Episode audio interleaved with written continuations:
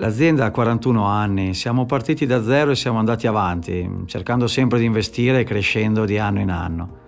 Nel 2003 abbiamo realizzato la centrale di teleriscaldamento assieme agli altri soci. Poi nel 2011 abbiamo realizzato un impianto fotovoltaico sia sul tetto della nostra segheria e sia sul tetto di Bioenergy, che è la società che gestisce appunto il teleriscaldamento. E abbiamo realizzato degli impianti abbastanza importanti. Sartori Legno dispone oggi di un impianto di 500 kW di potenza. Riusciamo a produrci con questo impianto il 25% di energia elettrica di cui abbiamo bisogno. Montagna, aria pulita, abeti secolari.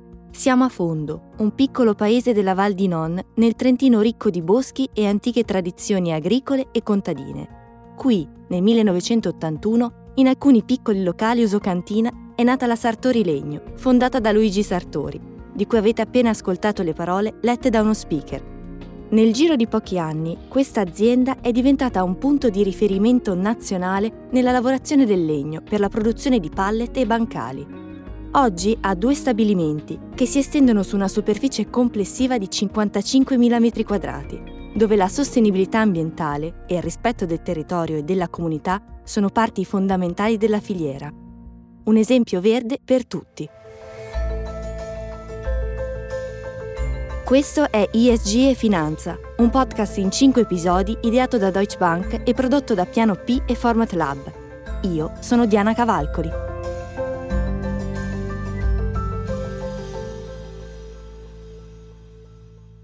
Il taglio dei tronchi, in Trentino, è regolamentato da un sistema rigoroso che garantisce la riproduzione delle piante Partendo dall'incremento dell'area boschiva regionale, viene calcolata la parte di legname prodotto annualmente e destinato a essere tagliato. Dalla lavorazione del legno, poi, viene ricavata una biomassa priva di impurità e trattamenti, che serve ad alimentare diverse centrali di riscaldamento dislocate in tutta la regione, comprese ovviamente quelle dei due stabilimenti di Luigi Sartori, con un abbattimento di quasi 2 milioni e 400 mila tonnellate di CO2.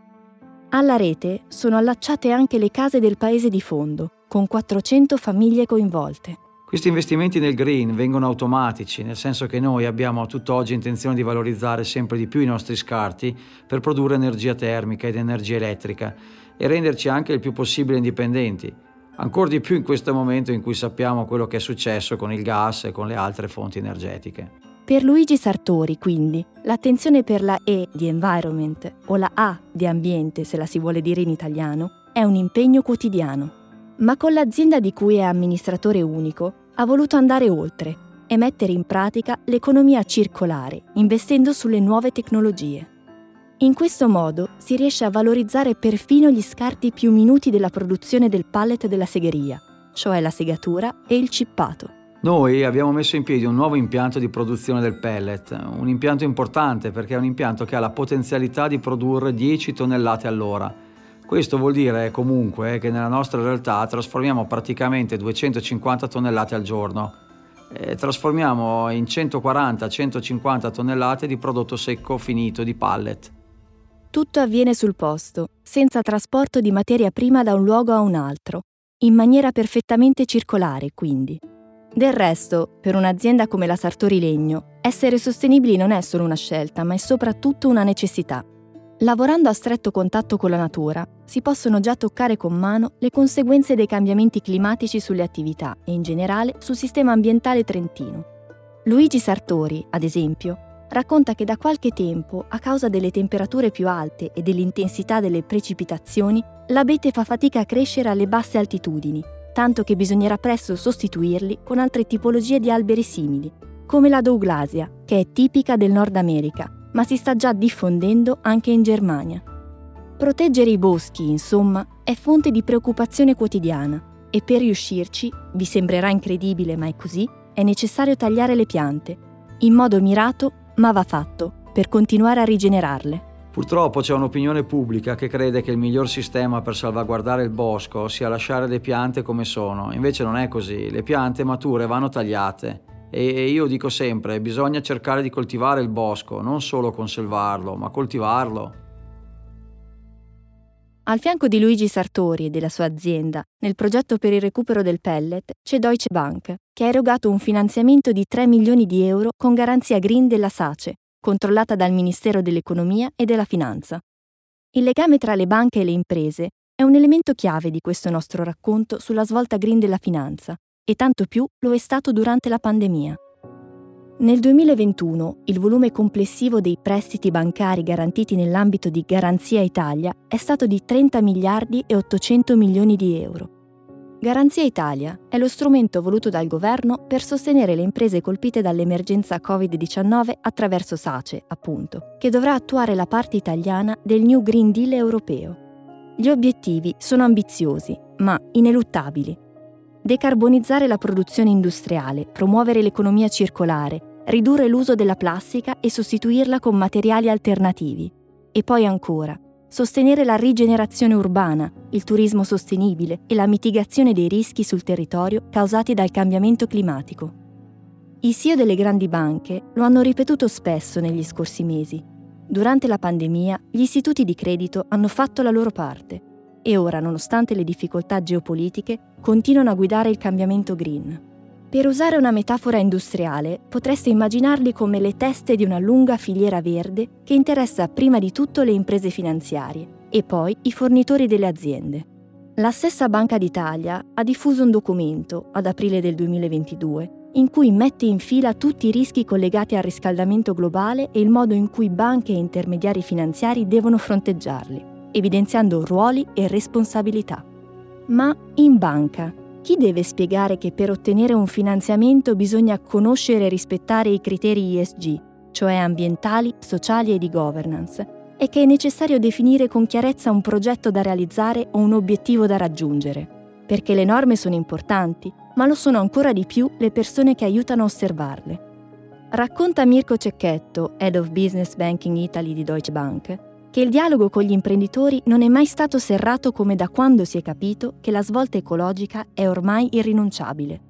Il rapporto con gli imprenditori è cambiato perché oggi più che mai i temi ESG sono temi assolutamente attuali a cui gli imprenditori sono particolarmente attenti perché il mercato chiede loro di essere molto attenti in questo tipo di implementazione di percorso, che è un percorso segnato per tutte quante le aziende e che è un percorso che deve tenere conto evidentemente di quelli che sono gli impatti ambientali, gli impatti sociali e gli impatti di governance all'interno di ogni azienda. Quindi oggi nel momento in cui ci troviamo a dialogare con gli imprenditori, noi banche siamo chiamati in primis a condividere gli obiettivi di ESG che ogni imprenditore evidentemente necessariamente porta avanti all'interno del suo gruppo e lato nostro ben volentieri cerchiamo di dare quella che è la nostra esperienza che le banche hanno messo a punto proprio su questo tipo di tematiche. Ma quali sono le richieste più frequenti degli imprenditori?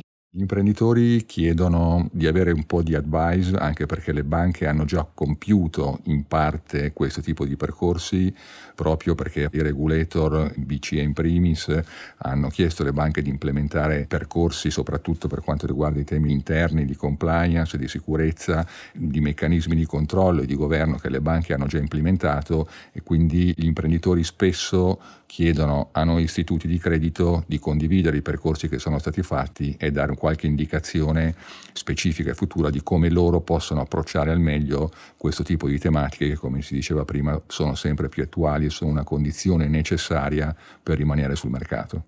In base alla sua esperienza, qual è oggi il grado di conoscenza delle tematiche ESG da parte degli imprenditori?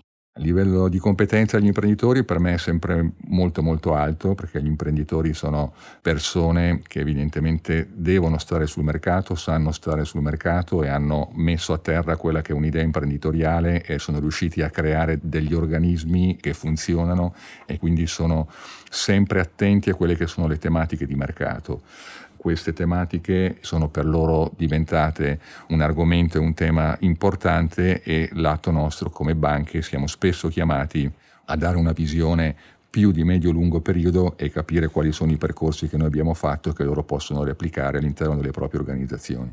Come sceglie una grande banca come la vostra le aziende su cui investire? Le aziende le scegliamo con gli stessi parametri che le banche hanno utilizzato sino ad oggi, con alcuni elementi in più di cui oggi andiamo a tenere conto, che sono proprio come le aziende stanno implementando i fattori di ESG. Questo è un elemento importante ed è un elemento che è diventato una condizione necessaria per le aziende per poter rimanere sul livello di competizione e di sostenibilità soprattutto al pari diciamo, con i principali operatori del mercato. Quindi i criteri oggettivamente non cambiano, vengono inseriti degli elementi in più che sono gli elementi impattanti sulle tematiche ESG. Che genere di soluzioni consigliate abitualmente agli imprenditori che si rivolgono alla vostra banca? Più che soluzioni a me piace parlare di percorsi. Soluzioni vuol dire rispondere a un problema immediato questo non è un problema, è un'opportunità. Di conseguenza oggi le aziende e gli imprenditori si pongono in maniera tale da poter condividere un percorso e noi banche abbiamo l'onere e l'onore di dare quelle che sono le indicazioni che gli imprenditori poi possono mettere a terra avendo fatto diciamo, già un certo tipo di percorso nell'implementazione dei criteri ESG e direi che lo scambio reciproco di attività e di percorsi effettuati è sicuramente sicuramente un fattore che può far crescere in primis il mondo imprenditoriale, quindi le aziende, ma al tempo stesso in alcuni casi anche le banche stesse. Le piccole e medie imprese, come quella di Luigi Sartori e degli alberi della Val di Non, di cui vi ho raccontato all'inizio, sono spesso indicate come le campionesse del Made in Italy. Ma ci sono anche migliaia di eccellenze managerializzate che hanno fatto il salto in borsa, per non parlare ovviamente delle multinazionali. Borsa Italiana ha lanciato da poco l'indice MIB ESG, il primo indice che misura i criteri ambientali, sociali e di governance dedicato alle blue chip italiane. Quali sono allora per queste grandi realtà i meccanismi che portano ai progetti green? La rivoluzione in realtà parte dal ruolo che banche, in generale il mondo finanziario e dunque anche le società quotate stanno giocando nello sviluppo sostenibile. Lei è Cristina Finocchi Magne, economista e membro del comitato scientifico del Centro Studi di Economia Applicata dell'Università Cattolica del Sacro Cuore. Le politiche di sostenibilità ambientale ed anche sociale impostate da governi e istituzioni internazionali possono fissare target ambiziosi, ma sono sicuramente le banche e il settore finanziario in generale che possono garantire la loro realizzazione. E le società quotate che normalmente rappresentano l'avanguardia del sistema economico produttivo possono rappresentare in questo ambito l'esempio da seguire. Parafrasando la concezione di ecologia umana integrale di Papa Francesco, che è riuscito a orientare concretamente il mondo verso uno sviluppo sostenibile, stimolando l'approvazione da parte dell'ONU dei 17 obiettivi di sviluppo appunto sostenibile, il sistema finanziario e le società quotate dovrebbero promuovere in tutte le loro attività una ecologia finanziaria integrale, coinvolgendo attivamente in questo processo tutti i loro stakeholder. Banche e società quotate, quindi, si stanno già impegnando ma secondo Finocchi Magne servono ancora più convinzione e coraggio. Un buon segnale in questa direzione arriva proprio dalla definizione di indici come il MIB ESG, nuovi criteri per fare le pulci, diciamo così, in ottica green alle grandi aziende. Io credo che questi indici servano a guidare verso un giusto impegno. Bisogna però ancora lavorare per trovare parametri uniformi per misurare la sostenibilità.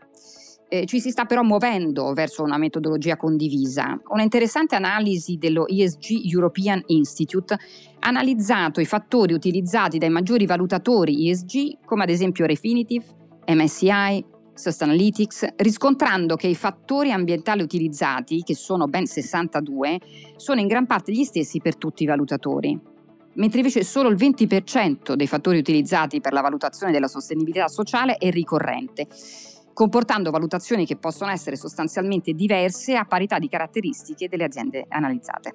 Pensiamo poi anche alla introduzione dunque al loro impatto di prodotti di credito, cioè appunto di finanziamenti, con tassi che si riducono al raggiungimento di obiettivi di impatto ambientale e sociale.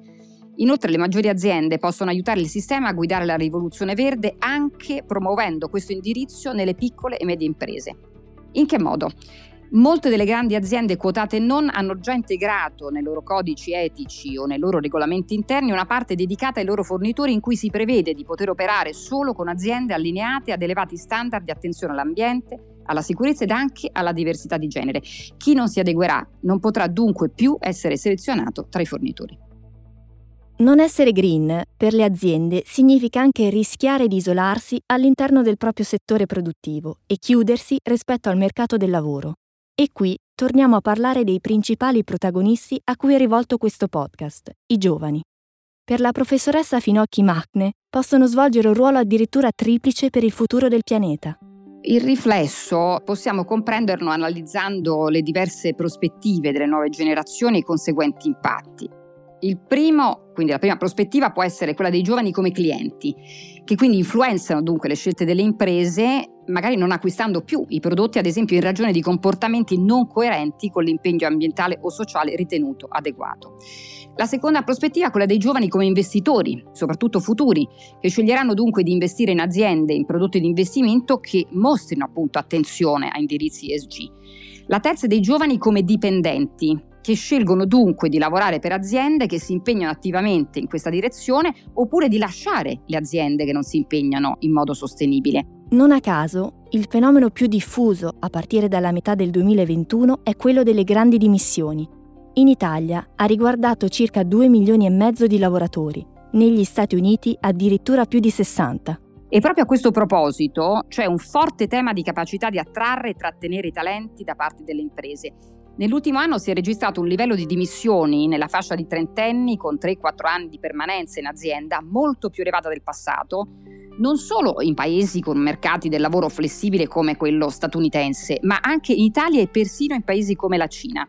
Infatti l'intensa pressione e l'orario lungo di lavoro hanno convinto anche in questo paese milioni di giovani a cercare soluzioni professionali diverse. In generale, infatti, la generazione Z e i millennials più giovani affermano che il loro lavoro ideale offre libertà, consentendo loro di perseguire le proprie passioni, dando un contributo al miglioramento della società. Il brand dell'azienda quindi diventa meno importante, si cerca un migliore equilibrio tra vita professionale e vita personale e c'è il desiderio di dedicarsi a progetti che possano fare la differenza, progetti ad impatto dunque ambientale e sociale. Come avete appena ascoltato, la sigla ESG, in tutto o in parte, ritorna sempre. Nei cinque episodi di questa serie vi abbiamo raccontato ciò che oggi è la finanza verde una rete in cui si susseguono scambi, finanziamenti, flussi di capitali e di investimenti. Si disegnano nuovi modelli produttivi e si cerca una costante contaminazione delle idee. Insomma, un ecosistema in pieno sviluppo. Tuttavia, siamo solo alle prime battute di una rivoluzione che ci accompagnerà nei prossimi anni. Il 2022, visto anche tutto quello che sta accadendo, sarà un anno di transizione e ciò che possiamo fare come cittadini è seguire con attenzione i mutamenti continui che avvengono nel mondo delle banche e degli investimenti, con spirito curioso e occhio critico, perché capire dove va a confluire il flusso di capitali verdi può aiutare a capire in che pianeta vivremo nei prossimi anni. ISG e Finanza si conclude qui. Vi ringraziamo per averci seguito in questi 5 episodi. A presto! ISG e Finanza è un podcast ideato da Deutsche Bank, prodotto da Piano P e Format Lab e condotto da Diana Cavalcoli. Produzione e adattamento di Carlo Annese, editing audio di Francesco Giuliattini, montaggio di Giacomo Vaghi e Giorgia Venturi. Se volete saperne di più sulle tematiche ISG, potete trovare molte informazioni utili sul sito www.deutsche-bank.it slash ESG tutto maiuscolo. Attenzione, questa è una comunicazione di marketing.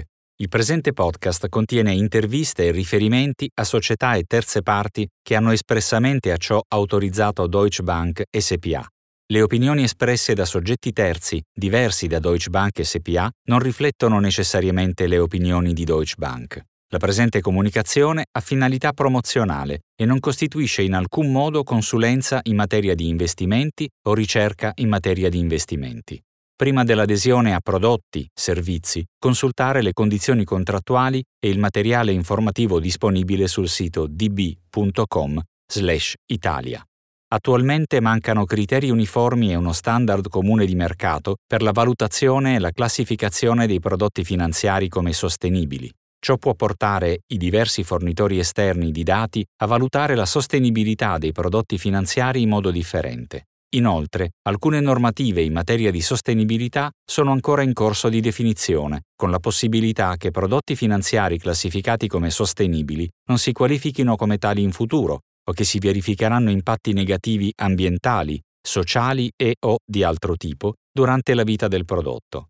Per maggiori dettagli sui prodotti finanziari che promuovono, tra le altre caratteristiche, caratteristiche ambientali o sociali o una combinazione di tali caratteristiche, si deve fare riferimento all'informativa sulla sostenibilità pubblicata sul sito db.com/italia.